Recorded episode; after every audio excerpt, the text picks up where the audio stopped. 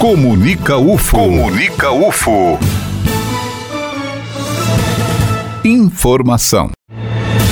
Terminou esse final de semana a Olimpíada Universitária da Universidade Federal de Uberlândia. Foram aproximadamente 2.400 atletas inscritos, representantes dos sete campi da UFO. A premiação aconteceu no domingo. Aqui no estúdio, a presença do Zina Crepaldi, que é estudante do curso de jornalismo e integrante do projeto Arquibancada UFO, e é claro que participou de toda a cobertura deste grande evento da Universidade Zina. Que impressões você chega agora ao final de mais essa competição, que por 10 anos ela vem acontecendo sem nenhuma interrupção?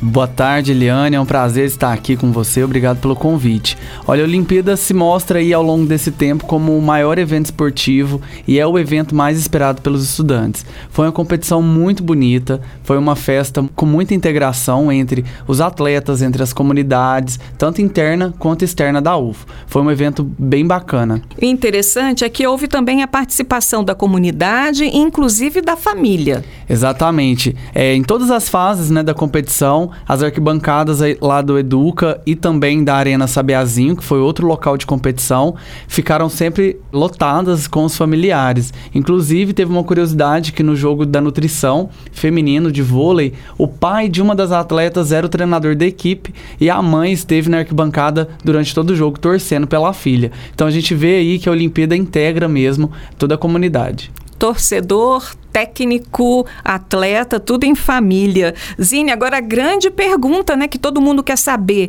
Quem se tornou campeão nessa edição da Olimpíada?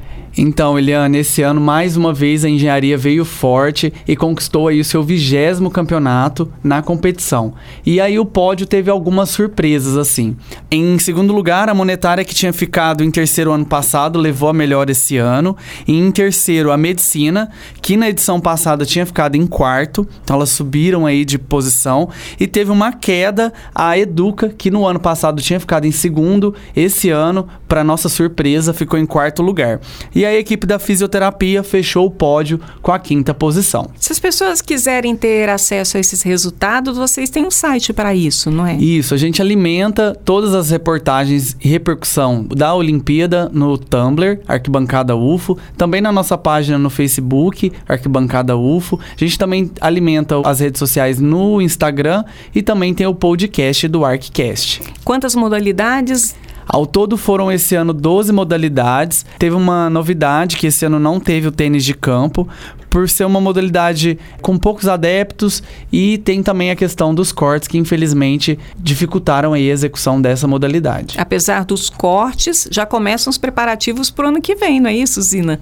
É, esse ano a gente mostrou aí o, com o apoio das atléticas, com o apoio também de patrocinadores que a Dieso e a Proai abriram, né, para comunidade externa poder patrocinar a Olimpíada. Com todo esse amor que o esporte produz, a gente conseguiu levar aí um lindo evento esse esse ano e esperamos que para o ano que vem a gente consiga também manter o nível da competição. Sina, muito obrigada pela participação aqui na FM Universitária. Eu que agradeço. Eu sou Eliane Moreira e este é o boletim informativo da Diretoria de Comunicação da UFO.